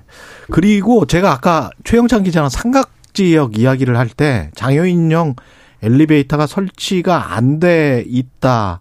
그래서 거기에서 뭐 시위를 했다라고 이야기를 했는데 그거는 팩트가 아니네요. 예. 장애인용 엘리베이터가 설치돼 있습니다. 삼각지역에는. 그거는 다시 한번 정정을 해드리고요. 지금 국회는 12월 15일 오늘이 예산안 처리 마감 시한인데 안 될 것 같죠. 물리적으로 어떻게 보세요? 돼야죠. 더 이상 미뤄서는 안 되겠고요. 예. 사실 아- 방금 전에 전장현 시위 말씀하셨는데 예. 지금 민주당의 그 발목 잡기 이게 떼쓰기 행태가 음. 전 사실 전장현과 많이 닮아 있다는 생각도 하고 있습니다. 저희 집 애들이 지금 위에 애들이 초등학교 4학년, 3학년 남자 애들이 있는데 그 친구들 집에서 놀면서 장난치고 싸우는 모습이 정말 민주당과 닮았다는 말씀을 좀 드리고 싶어요. 정말 음. 유치하게 말꼬리 잡다가 나중에 안 되면 힘, 힘으로 완력으로 싸우려고 하는데 지금 민주당이 하는 행태가 좀 꼭 보면 초딩들이 그 말, 말꼬투리 잡고 그 완력 자랑하는 그 모양하고 너무 닮아 있어서 정말 참 안타깝고요. 좀 성숙한 좀 의회 정치를 민주당이 좀 보여줬으면 좋겠습니다. 지금 예. 선진화법이 만들어지고 예. 2014년부터 여야가 몸싸움 대신 말싸움으로 하자. 그래가지고 신사협정을 맺고 지금 이렇게 의회를 운영하고 있는데 음. 그래서 원래 법정 예산 처리 시한이 12월 2일입니다. 그 12월 2일까지 처리를 하도록 노력은 하지만 안 되면 그래도 최소한 정기국회 12월 9일까지는 처리해 왔습니다. 지금까지. 14년부터 지금까지 두 번은 12월 2일 그 전후로 처리를 했고요. 나머지는 9일까지는 했단 말이에요. 그러니까 올해 선진화법 만들어지고 저 처음으로 정기국회 기간마저 어기고 지금 예산을 편성하지 않고 있는 거죠. 지금 이렇게까지 법을 어겨가면서 내년도 국가 경제 민생을 내팽개친 그 저희가 뭘, 뭘까? 저희는 그래서 그 이재명 대표 그 지금 사법 리스크 때문에 민주당이 좀 골매를 앓고 있는데 그 이재명 방탄, 이재명 지키기 때문에 이렇게 지금 무, 무리한 무리수를 쓰고 있는 게 아닌가 민주당이. 음. 그래서 오히려 시선을 분산시키기 위해서 예산 또 마구잡이로 그냥 아, 큰 이유 없이 이렇게 통과시켜주지 않고 또 이상민 장관 해임안 툭툭. 던지고 예, 이러고 예, 있다 말씀드리고 알겠습니다. 싶어요. 예, 여기까지 좀 듣, 듣고요. 아, 시작부터 굉장히 세게 말씀을 하셔서 전장현 네. 초딩 예, 그렇습니다. 예. 사실 뭐 저희도 당연히 예산은 통과를 돼야 된다고 생각을 하고 있습니다. 예. 그리고 이번에 또 최대한 어, 합의를 하려고 이렇게 많은 노력을 하고 있는 걸로 알고 있습니다. 예. 그러니까 뭐 박홍호 원내대표와 주호영 원내대표가 지속적으로 만남을 가지는 것도 그리고 음. 의장께서 어떻게든 합의를 지키려고 말씀하시는 것도 결국에는 국민과 민생을 보고 가라는 이런 말 아니겠습니까? 예. 근데 지금 합의가 되고 있지 않는 것을 보면 저는 어 여당과 그 정부의 태도의 문제도 좀 있다고 보고 있습니다. 예. 그러니까 뭐냐면 우리가 예산을 짰으니까 너네는 따라와야 돼. 그러니까 국회 고유의 예산 심사권을 거의 인정하고 있지 못한 그런 모습을 보이고 있거든요. 음. 사실 이 부분은 저는 대통령의 어느 정도 가이드라인 때문이라고도 생각을 합니다. 대통령께서 예산안을 정해놓고 이것은 절대 받아주면 안 된다라고 하는 부분들이 있어요. 그러니까 국회에서 주호영 원내대표의 협상의 폭도 좁아져 있는 상황이고 그러다 보니 대화가 안 되는 겁니다. 아, 그래서 사실 협상이 좀 어려운 것 같아요. 지금 내용 때문에 그렇습니까? 아니면 재반 어떤 이상민 해임권이랄지 뭐 이런 것들 때문에 그렇습니까? 복합적인 것 같습니다. 예. 민주당에서는 그 법인세 인상이란 거 하나를 가지고 이게 마치 뭐 부자들을 편드는 거라고 이거 프레임을 씌워놓고 그걸 계속 주장을 하기- 위해서 지금 예산까지 같이 딸려서 이제 발목을 발목을 잡고 있는 거고요. 예. 그리고 또 아까 전에도 제가 말씀드렸습니다만 민주당의 복잡한 지금 당내 정치 상황을 이 혼탁한 국회를 만들 국회를 혼탁하게 만들어서 예. 좀 시선을 분산시키고 좀 교란시키려는 의도도 있는 것 같습니다. 음. 저는 사실 여기서 반박을 드리면 예. 어, 도대체 이재명 방탄이 여기서 왜 나오는지를 이해를 못 하겠어요. 그러니까 음. 저 본회의장에서도 국민의힘 많은 의원님들께서 예산안 처리 안 하고 있는 것, 그리고 본회의가 계속적으로 그 주말에도 열린 것, 이것 가지고도 이재명 방탄 이야기를 하는데 회기가 끝나, 회기가 끝나면은 이제 체포동의안 없이 수사를 할 수 있고 뭐 체포를 할 수 있다 이런 논리 때문에 그런 것 같은데 회기는 당연히 끝납니다. 1월이면은 회기는 끝날 것이고 그 끝나고 나면은 충분히 뭐 수사 상황이라든지 다른 상황들이 전개가 될 수 있어요. 저희도 법적으로 예산안을 지켜야 되는 것은 어 당연히 맞다고 생각을 해서 합의를 계속 이루려고 하는 것이고 사실 비단 이것이 전부 뭐 이재명 방탄이랑 이어지기에는 굉장히 어려운 부분이 있고 법인세 인하 같은 경우에는 저희는 이 부분은 받아들일 수 없다라고 생각하는데 초부자 감세 부분은 받아들일 수 없다라고 지속적으로 이야기를 해왔습니다. 그러니까 뭐 대기업 상위에 몇 퍼센트 안 되는 대기업들 뭐 100여 개 정도 혜택을 본다고 하더라고요. 예. 그러니까 그 기업의 법인세를 인하해 주기 위해서 이런 예산안을 잡아야 된다. 어 이것에는 저희가 동의할 수 없는 부분이 있어서 내용적인 측면 때문에 어 대화가 안 되는 부분이 좀 있는 것 같습니다. 예. 음. 1월에 임시국회 바로 연속으로 열릴까 안 열릴까요? 또 열립니다 분명히. 두고 보시죠. 임시국회가 아마 이재명 대표가 당 대표로 있는 한 하루도 쉬지 않고 아마 지속적으로 열릴 겁니다 앞으로 민주당이 계속 임시회 소집을 요구할 거라고 저희는 예상- 예상하고 있고요. 방금 초부자 감세 말씀하셨는데 그리고 법인세 관련해서 이게 사실 팩트가 아닌 겁니다. 지금 우리가 이- 그 문재인 정부 때 이 법인세를 22%에서 25% 올렸단 말이에요. 근데 실제로 우리나라 그 대기업이라고 하는 기업 집단은 이만큼 법인세를 내지 않습니다. 사회공헌 사업에 뭐 내 기부를 한다거나 아니면 R&D를 한다거나 이런- 걸 다 세율을 깎아주고. 있기 때문에 공제해주기 때문에 거의 18%이 정도 대기업들은 오히려 음. 오히려 이 법인세를 인하했을 때 혜택을 보는 건 중소기업들입니다 사실은. 그리고 저 최근에 저희가 근데 그 정도의 영업이익을 올리는 중소기업들이 있어요. 지금 최근에 그리고 제가 하나 예. 말씀드리고 싶은 게 테슬라가 그 아시아의 두 번째 giga factory를 짓겠다고 그래서 대통령님하고 테슬라 일론 머스크 회장하고 화상 채팅까 화상 통화까지 했는데 그러면서 테슬라 측에서 좀 한국에 대해서 우려하는 게 법인세와 강성노조 이런 얘기를 한다는 거예요. 그래서 아시아권의 다른 국가에 비해서 인력이나 기술적인 면, 산업 인프라 면에서는 한국이 압도적인 게 맞지만 이 법인세나 강성노조 그리고 좀 까다로운 인허가 절차 이런 것 때문에 다른 아시아 국가들과 우리가 비슷한 선상에서 비교되고 있다라고 하더라고요. 그런 측면을 보더라도 정말 다른 나라에 있는 기업들, 특히 지금 중국에 있는 기업들이 미국과의 뭐 무역 분쟁이라든가 IRA 때문에 국내 생산만으로 해서는 수출이 좀 어려움을 겪고 있어요. 그래서 한국에 투자하겠다는 기업들이 더러 나타나고 있는데 대만과 비교했을 때 아시아 다른 국가들과 비교했을 때 이런 면에서 법인세라든지 노조라든지 이런 것 때문에 한국의 투자를 투자가 망설여진다고 하고 있는 사실이거든요. 지금 미국과 중국 간의 무역, 무역 분쟁 마찰이 사실 우리한테 좋은 기회인데 우리가 그걸 지금 못 받아 먹고 있는 거죠. 그런 걸 고려하더라도 지금 너무 억지 주장을 해가지고 이 법인세 인하가 재벌 특혜다, 초, 뭐, 초부자 감세다 이렇게 말씀하지 마시고 실제로 우리 국민들 그리고 우리 기업들이 혜택을 본다는 걸 냉정하게 좀 인정을 해주셨으면 좋겠어요. 전영기 의원님. 그러니까 뭐 해당 부분에 대해서 뭐 이것도 주장에 불과하다 저희는 이렇게 보고 있습니다. 그러니까 아까 전에 그 우리 진행자께서 말씀을 해주신 부분이 어그 정도 어 이익을 내는 기업들이 있나라고 대 질문하면은 사실 그에 대한 내용은 전혀 얘기하고 있지 않아요. 그냥 이 정부안을 가지고 온 예산안을 그대로 통과시켜야 된다. 그리고 이 어, 정부가 가져온 예산을 통과시키지 않으면 이재명 방탄이다. 뭐 이런 논리로 계속적으로 흘러가다 보니까 여야가 그냥 대치 하는 국면으로만 계속적으로 흘러가고 있는 것 같습니다. 저는 그래서 예. 이 부분은 서로가 어느 정도 양보할 거 양보하고 해봐야 되는데 예. 저는 대기업이 이익을 혜택을 보지 않는다고 얘기하고 있고 그럼 우리 진행자님이나 우리 전용기 의원 같은 경우에는 지금 이걸로 그 감세를 하더라도 저를 끌어들이지는 마세요. 그러니까 아무도 이 예. 이익을 본다고 없다고 하면 그 예. 팩트체크를 해가지고 그 부분은 서로 저는 그렇게 말한 절- 적이 없어요. 네 알겠습니다. 예, 예. 저는 그렇게 절충을 할 말한 필요가. 있겠다라는 말씀을 예, 드립니다. 예. 예. 그 관련해서 이제 그렇게 많은 영업이익을 올리는 중소기업이 있느냐 이렇게 지금 여쭤봤던 것이고 제 워딩은 예. 예. 제 워딩을 곡해하지는 마십시오. 그 협치를 할 수 있는 뭐랄까요? 그 여지는 없습니까? 관련해서 그냥 뭐 가령 김진표 국회의장이 뭐 한 2년 정도 실시를 해보고 유예를 하자. 뭐 그 다음에 한번 생각을 해보자. 뭐 그런 안도 있었고 아니면은 뭐 25에서 22라고 했는데 숫자를 좀 조정해 보자.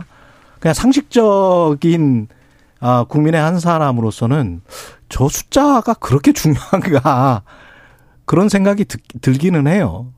저도 같은 생각입니다. 예. 지금 내년도 예산 처리를 예. 이 법인세라는 하나의 그 가상의 프레임을 두고 사실은 음. 이게 어떤 영향을 미칠지에 대해서는 서로의 주장인 거죠.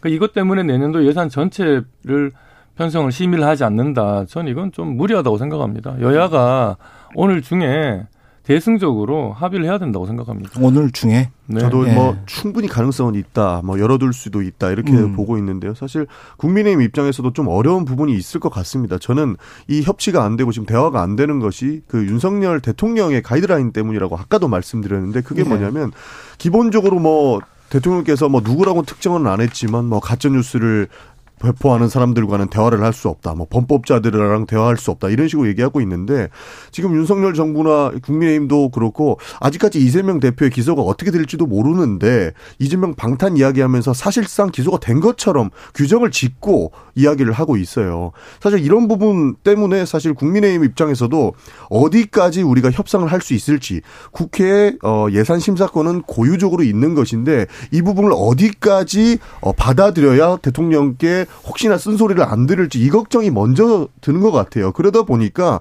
지금 협상 입장에서는 어, 주호영 원내대표가 쓸 수 있는 그런 카드들이 굉장히 한정적이었기 때문에 지금 이렇게 협상의 테이블이 난항을 겪고 있는 것이 아닌가 저는 그렇게 보고 있는 겁니다. 좀 넘어가죠. 이태원 참사 관련해서 국정조사가 진행이 지금 뭐 사실상 되고 있는 거죠. 시야 그뭐 지금 아직까지 시효가 있으니까 1월 7일까지. 근데 이제 이상민 장관 해임 건의안을 민주당이 내니까 국정위원 여당 쪽은 다 이제 전원 사퇴를 했고 어떻게 생각하십니까? 이게 지금 연계가 되는 거는 근데 국정조사를 하자고 했으면 예. 거기 국정조사 대상 기관이 뭐 16개인가 있다고 하는데 음.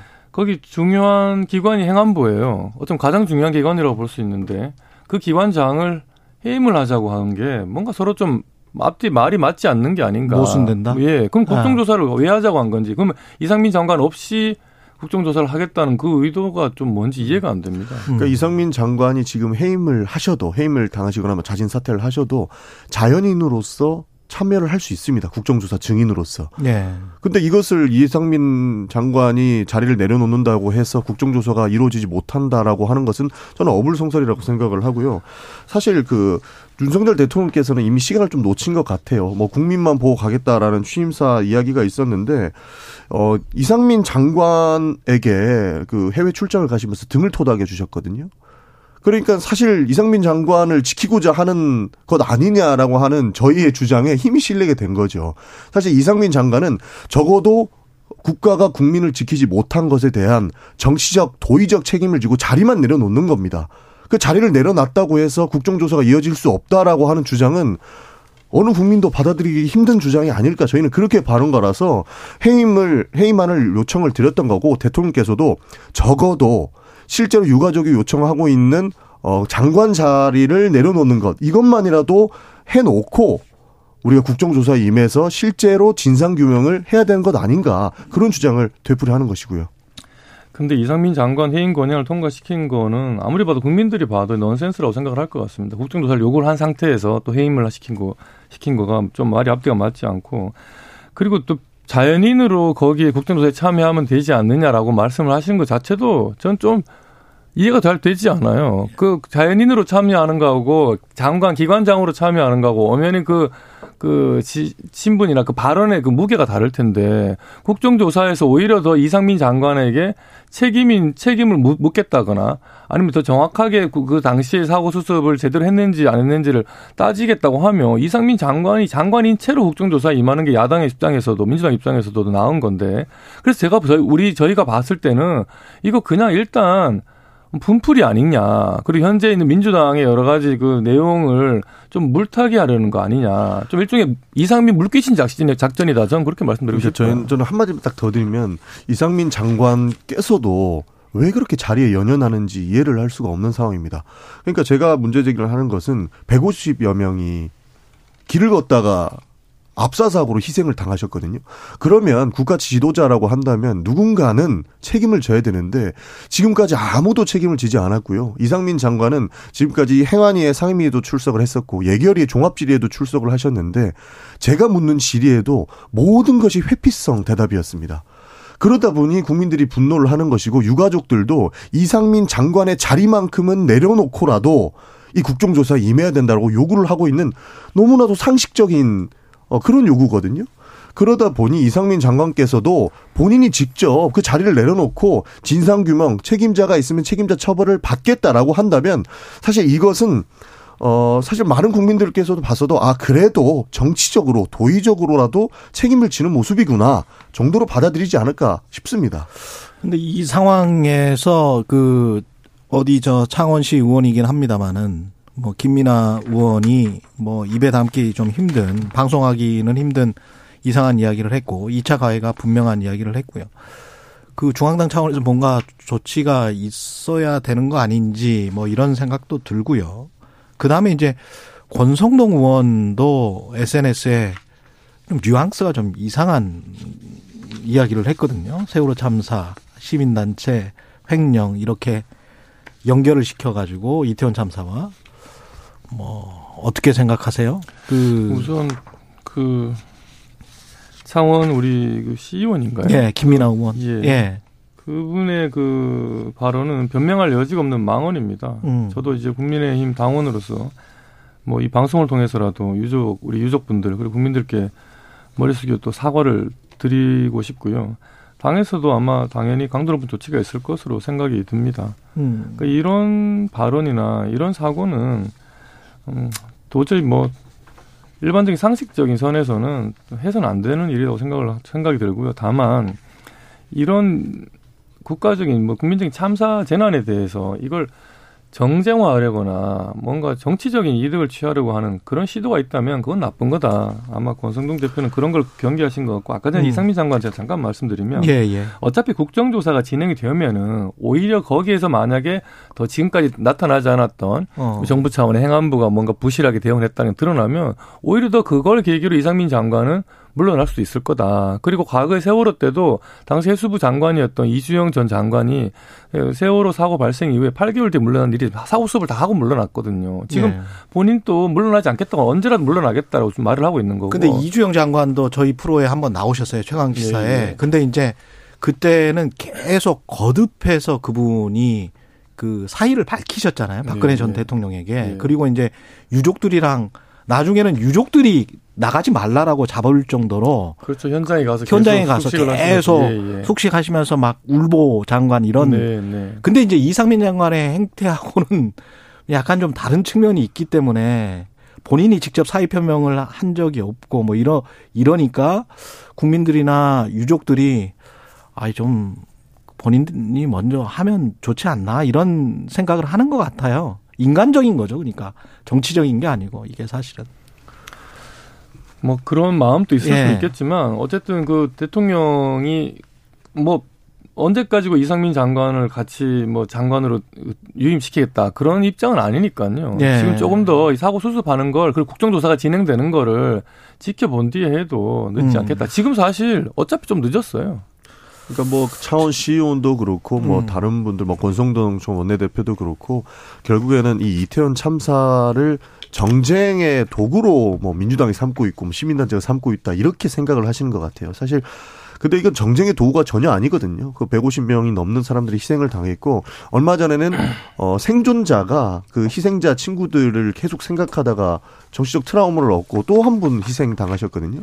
사실 이때 어, 사실 적어도, 그러니까 인간적인 부분에서 처음에 이태원 참사가 일어나고 나서 대통령께서 대국민 담화를 통해서 정말로 국가가 국민을 지키지 못한 거에 대한 사과를 하셨거나, 그 다음에 이상민 장관께서도 본인의 책임을, 어, 통감하면서 정말로 죄송하다 사과드린다, 사임을 표명하겠다. 그러나 이 진상규명은 어, 무조건적으로 해서 다시는 이런 일이 일어나지 않겠다라고 이야기를 했으면 오히려 더 이것을 정쟁처럼 볼 이유도 없어지는 겁니다. 음. 그런 내용들을 다 차치한 채 정쟁하지 말라 이런 얘기 하지 말라 이렇게 접근하다 보니 시간이 가면 갈수록 저희 창원 시의원처럼 망언을 하는 사람들이 저는 또 나오고 있는 거 아닌가.